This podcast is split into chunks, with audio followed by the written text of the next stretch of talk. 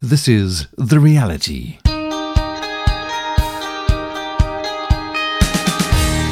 And a hearty hello to you once again from me, Dudley Anderson. This is The Reality, a half hour talk show talking about the reality of life through Jesus Christ. If you've got a story to tell of the reality of Jesus in your life, I would love to hear from you. Please write me an email, dudley at surereality.net. Well, today on The Reality, we'll be chatting with Taiwo Saola, who was born in Nigeria and worked in China for six years. Nigeria is listed in the top 10 countries on the Open Door World Watch List, where Christians face the most persecution for their faith. Today, we'll hear how Taiwo and her family were victims of this persecution. It was a family friend. While they were out there in the north, they were actually teaching.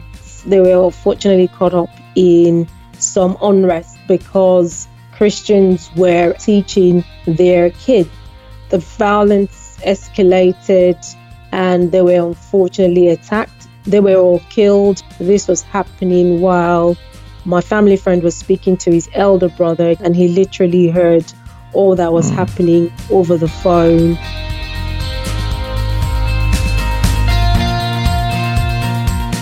Taiwo Saola spent six years working in China. China is also listed on the World Watch List. We'll also discover today how difficult it is to follow Christ in China. Taiwo discovered that God had a plan for her life. He's a patient God, often waiting for us to step out in personal faith to follow His call, wherever that may lead us. Taiwo is an engineer working on the potential of using hydrogen fuel as a source to generate power to run our cars. We'll also be hearing more about this incredible environmentally friendly option to replace the internal combustion engine. I spoke with Taiwo Saola today via Skype. Well, my privilege today to talk to Taiwo Saola on Skype to find out a little bit about your life and experience Taiwo, uh, you're a professional woman. You work and live in the United Kingdom, but you spent the best part of six years in China. I want to talk about that in just a minute, uh, having grown up in Nigeria. But uh, as always, I want to know, uh, Taiwo, how did you find Jesus Christ as your Lord and Savior? Um, hi, Dudley. Thanks for having me on your show. Um, for me, I was born into a Christian family, and so literally it felt like I was born into church. Um, mm. I grew up right from a very young age being introduced to Christ. I went through Sunday school growing up, but as with anything, making it personal, having that personal relationship as opposed to something your parents made you do. Um, I would say probably in my teens, in my early to mid teens, is when I felt consciously about having a personal walk with Christ. You, mm. you go through a rebellious phase as any teenager would. Mm. Um, and I think I went through that as well. And I really actually, I do recall this saying to God that I'm here, Lord, if you're real, that um, you can definitely reach out to me, that I don't just want it to be a faith that my parents or family has. I want it to, to be something mm. more personal. Mm. Um, and then I remember a time probably during my um, very mid teens when I had a situation. I was going through my final exams at high school and I was struggling. I found it really difficult. And I just decided to stop. I was studying. I decided to take some time out and I called out to God myself. So he didn't chase me. I think I found my way back to him, mm-hmm. for want of better words. I found my way back to him. Um, and, and I've never looked back, really. He's guided me in every area of my life, in every phase, in whatever I've done, um, wherever I've been. God has always been present, uh, and I'm grateful for His grace and His mercy, and and mostly His patience and, and mm. His tolerance towards even our little whims and things that we sometimes take for granted.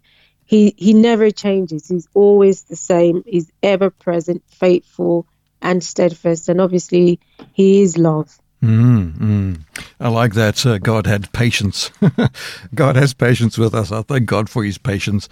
So, you know, you, you said uh, you grew up in Sunday school, you heard the gospel, you heard the message of Jesus, and like like the rest of us, you know, you drifted away.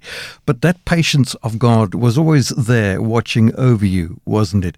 And that word of God was planted in your heart, a seed.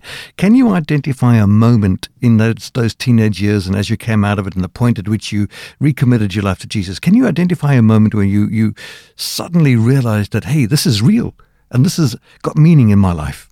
I think definitely, like I said, it was during like my late teens, between the ages of 14 mm. to 16, that I really started to explore um, a personal walk, a personal faith, um, spending time myself in prayers and starting to reach out to God and to speak to Him. Yeah. So, so what? Um, sorry. So, what actually provoked that? Was it? Did you go to a church? Did you read a book? Was it a, a song you heard? What actually provoked that that moment when you said, I, have got to get serious with this, my my faith"?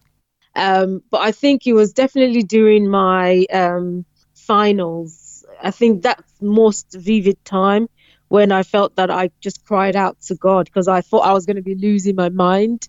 I really wanted to do well with my studies and there was no way anybody could help me with that. It was something i had to do mm. by myself. Um, and i knew that in my own strength I, I wouldn't be able to do it. And and so i didn't have any other choice other than to reach out to god because he's the only one who can help. mm, praise God! A real moment, hey? a real touch from the Lord.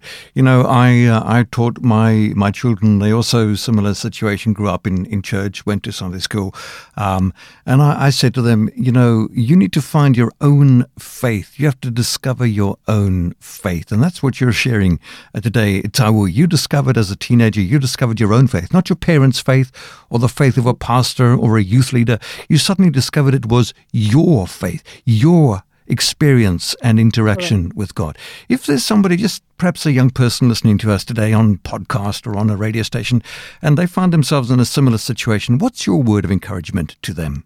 I would say don't um, be afraid to ask those questions and to um, seek God out in your own way. Um, there's no one formula, there's no right or wrong mm. approach because God doesn't limit us. God knows everything. He knows each and every individual. And no matter how far away you think, oh, I'm not good enough, or I've done too many things that are not right, God's arms are still open.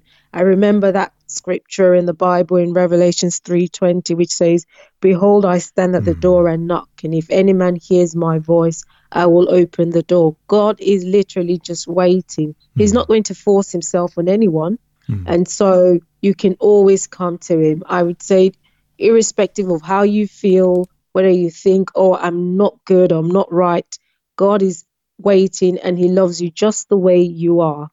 Amen. Very good. Uh, I love that analogy just there, as you said that Jesus standing at the door and knocking. That's patience again, isn't it? knocking and waiting for the door to be opened. Now, so you mentioned just now that um, you know you had this encounter of God as you were going into your studies, and and you're a professional woman. You're an engineer. Tell us a little bit about your work. Um, so right now, I'm a um, senior project engineer. Um, the company I work with um, actually is in the hydrogen technology sector. Wow. Um, it's very, very up and coming in terms of looking at renewables and cleaner fuels for the future. Um, so it's very technical and it's actually very new in the sense that there's not a lot of um, advancement in that technology. So there's a lot of innovation going on at the moment. Um, and we are actually looking to create the next generation of like fuel cells to go into automotive industry to power cars and to again try and meet that net zero climate change directive that all nations are signing up to mm. um, to see how we can power cars, um, whether they be just people carriers or whether they be um, heavy goods vehicles, and to do it in a cleaner manner so that we have got less polluting, less um, em- emitting cars that are affecting or impacting the environment. Um, and I work in a team where we're looking at actually expanding our operations and going into mass and volume production mm. where we can actually feed that industry and hopefully help the automotive industry to meet those um, targets that they've got. That's amazing. So, how does um, hydrogen fuel compare to electric power? So, with hydrogen fuel, it works with, say, fuel cells. Um, so, with the fuel cells, they're actually like the engine, and the hydrogen fuel is what replaces your typical um, gas and diesel. Mm-hmm. Um, and then that actually generates um, electrical power. But um, with battery power, it's already got um, iodide, iodide um, inside. Um, it's already got its own power source right. inside. It's not using hydrogen as its fuel source, um, and that can be recharged okay. um, from time to time, which is what you have with like the Teslas. You've got the charging points. It's just like a battery. Hmm. If you've got a battery that you can recharge, but with fuel cells and with hydrogen power, you actually need to fill it in with hydrogen gas. Okay, so the the hydrogen then, actually, uh, sorry, the hydrogen powers. Does it power uh, a generator? How does it produce the electricity? The fuel cells, which is a bit, bit of like electrodes, we've got a cation and an ion, anion electrode. They're the engine okay. inside inside the car, and that converts it, and that electrochemical reaction is what generates like an electric charge okay. to power the car. So that produces the electricity to power the electric motor. Yes. It is amazing. It's very interesting. So um, you would obviously then uh, technically replace petrol or diesel with hydrogen. So what That's would the what would the comparison in cost be between hydrogen fuel and say petrol? Well, if we can generate it a lot cheaper at the moment, which is one of the challenges, um, the expectation is that over time it will become more affordable. Um, as I said, it's still quite early stages as yet. Um, if you recall, hydrogen gas is available now in the market. We've got manufacturers such as BOC who actually make industrial grade um, hydrogen. Um, it's just the way it is utilized is going to be very different. And there are different grades. So the cleaner it is, um, obviously, the more expensive it is. Um, but if we are able to manufacture it a lot more cheaper, the cost to the customers would be cheaper as well. Wow, it's really interesting, very fascinating. Uh, we're going to talk a little bit about China in just a minute. But uh, when you went to China, were you working on these kind of projects? No, I was working on different projects um, in China. So I was working with a previous company called Morgan Advanced um, ceramics. And initially, what I was doing there was a lot of um, continuous improvement activities. So for our existing um, facilities there, we had manufacturing sites in Shanghai and um, in the north and south of the country. And what we were really looking to do was to try and improve their performance so that they were more on par with our um, facilities in Europe and in North America to just make sure that they had the right capabilities and were doing the work they needed to do um, competently and um, confidently as well. Amazing, amazing stuff. Taiwo, we've been speaking for about uh, 15 minutes. We're going to take a little break and be back after this. You are listening to The Reality, produced by Sure Reality, a listener supported ministry.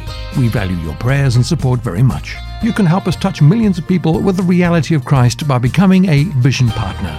Visit surereality.net and click on Become a Vision Partner. That is, become a Vision Partner at surereality.net. Listen again to The Reality on our podcasts at surereality.net. If you've just joined us, oh, hearty hello. My name's Dudley Anderson. Really good to have your company. You're listening to The Reality, talking about the reality of Jesus in our lives. If you have any questions, I would love to hear from you. Perhaps you've been listening up and you've got some comments. Do write me an email, dudley at surereality.net. If you'd like more information about what we've been talking about today, dudley at surereality.net. Well, today on The Reality, we're chatting with Taiwo Saola. Taiwo is a senior project engineer working in the hydrogen fuel sector, seeking new eco friendly ways to run our cars. Taiwo is also a follower of Jesus Christ. She grew up in a Christian home, but like so many of us, drifted from her faith in her teenage years. However, when facing the difficulties of university, Taiwo called on the name of the Lord that she'd grown up to trust for guidance and for help. She shared how she felt God was always there, waiting patiently for her to turn her face toward Him and to follow His call for her life. She recommitted her life to Jesus and discovered a personal walk of faith. Taiwo was born in Nigeria, a country where Christians are severely persecuted for their faith. She's also worked in China, another country where Christians are severely persecuted for their faith. We pick up our chat with Taiwo Saola today to hear more about her experiences. Today's interview was recorded via Skype.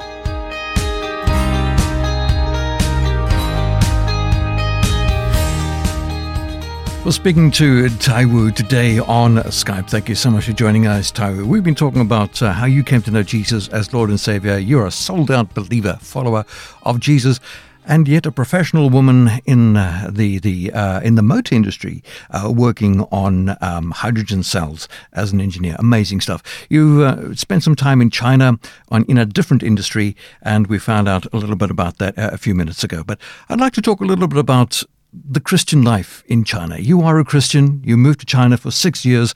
Did you get involved in a church? Yes, um, when I initially moved out to China, I was in Shanghai, um, and um, as many people would know, China is quite cosmopolitan. It's got a huge expatriate um, community, and they were allowed to actually set up English speaking um, churches, non denominational churches um, in China. So I was fortunate to be able to find a couple and I settled down in one. I was able to really plug in and be part of the um, church life there in Shanghai, which was great. We've got people from the US, from the UK, from Canada, uh, from New Zealand, from Australia, from Germany, France, all of Europe. So it was quite diverse in that. And there was also a very huge African community because a lot of students were there studying. Um, so it was really a great uh, mix of people. Okay. Were there many uh, Chinese folk in the church? Locals? There were Chinese people that had foreign passports, um, and that was the key thing: is foreign passport holders were permitted to participate. Um, and yes, we left the doors open, so I would say there were some locals who probably wandered in just to see what was going on.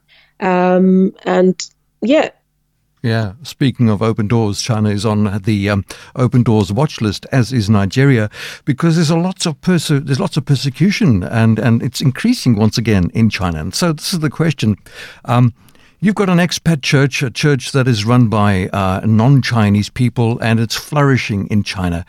But how do we reach to the the Chinese people? They're being persecuted. Can they meet as you were meeting in Shanghai?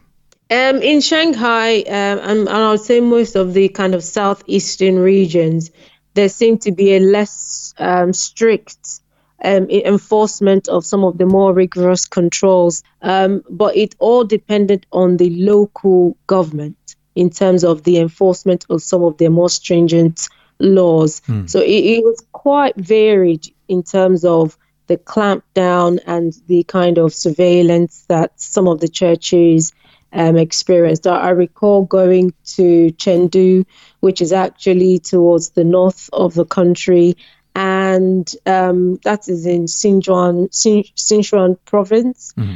And the experience there was actually different, where there was a lot more surveillance and supervision. I remember actually participating in a baptism of local Chinese, and the pastor had to actually stop and say to everyone that if anybody comes up to us to question us about what we were doing, because we actually did it in an open, um, free flowing, open water space. Mm-hmm. Um, they didn't do it just in the church building. Mm-hmm. And the pastor, I recall him specifically saying to us, we shouldn't feel afraid or threatened if anybody asks us what we're doing. We should just openly say this is what we're doing and that they are welcome to watch us and participate and the baptism went ahead without any incident. There was no um, calls to the police or any kind of clampdown. Um, so it, it was fortunate that we were able to have that ceremony and to really share that experience, mm. even though there was a bit of nervousness, but it still went ahead. Mm. Well, that's good news. Praise God. Standing up for the gospel and the message of Jesus, which is the message of love and faith and hope. Uh, now, Tao, you mentioned that, um, and I'm assuming that the, the Chinese churches have a lot of surveillance, and I've read reports that they some of them have uh, CCTV cameras that have to be installed in the church, and the government is watching them. Do you think this is actually affecting the preaching of the gospel and the word of God? I would say to an extent. So it all depends on the leadership of the church. Um, some churches were open to that. I guess the state approved churches would comply because compliance is a big thing. Mm. And a lot of Chinese are used to that, where whenever there is a directive from the government, you just do as you were told. But there was some resistance, the much more charismatic underground um, churches or house churches. Mm. They would probably be a bit more resistant, and not all churches were open to that. And unfortunately, that led to a number of um, churches being shut down for that reason. Mm. Um, I recall in Suzhou, which was the other city that I lived in, um, which is only about an hour outside of um, Shanghai, a number of independent churches um, that had been operating freely and without supervision or surveillance for a number of years were um, forcibly shut down and their congregation had to move on to other churches that have been more established and registered. Mm. Um, so you do have um, variations there. Um, and it's unfortunate that Christians are not allowed to openly and freely um, fellowship. But every year seems to change. It all depends on the local government, as I said before, mm. how far they would enforce some of the um, directives from the central government. Mm-hmm. So, again, the central government may give a directive in terms of this is what should be done, but in terms of how that's implemented is actually left to the local governments.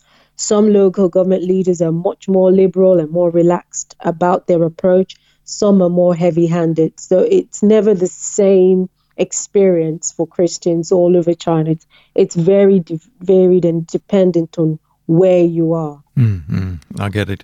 Now, um, Christian persecution is uh, no stranger to you and your family, dare I say. Uh, Taiwo, you grew up in Nigeria. Nigeria is number seven on the uh, Open Doors World Watch list, uh, where I believe Christians face the most outright violence under persecution in the world. Where did you grow up? Um, I grew up in the western part. Um, of the countries, which was relatively peaceful and safe. Um, so where you've seen a lot of the persecution in Nigeria is in the northern hmm. um, part, which is quite um, sad, sad, and unfortunate because the northern parts are predominantly Islamic or Muslim, and um, there always seems to be tension, um, and it's always on the slightest or on this littlest of reasons it can flare up at a moment's notice, um, which is unfortunate, mm, really. Mm. And obviously, the intention is to make the whole of Nigeria Islamic. Do you think that will happen? Um, I'm. I doubt that would happen because there's really a huge and very strong um, divide, and it's not only just in terms of religion, but with ethnicity as well. And I think that's why it will be very difficult to make the entire nation Islamic. Right. Okay.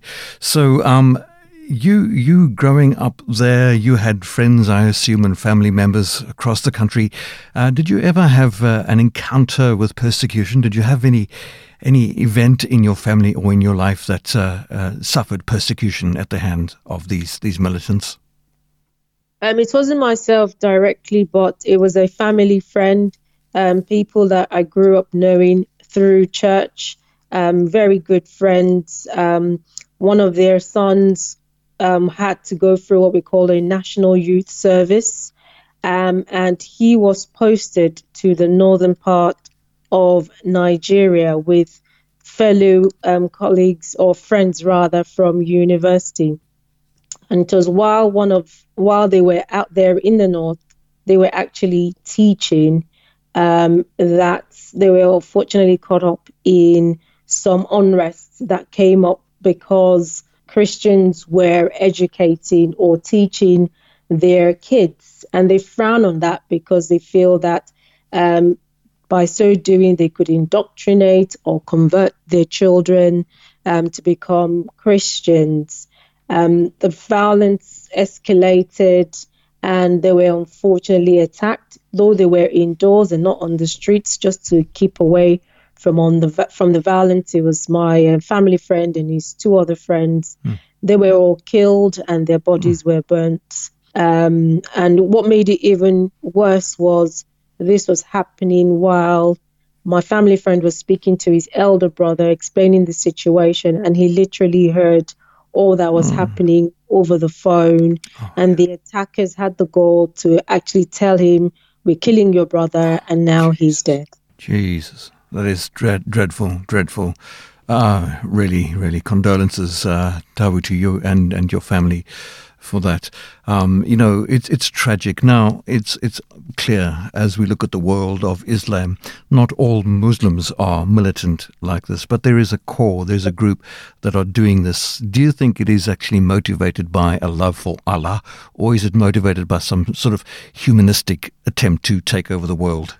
Well, I don't see any real um, religious need for it. It's just as you've said, not all Muslims are military or are this extreme of using so much violence. How can they justify it? Why do they need to be so violent? Why does it, there need to be such bloodshed to mm.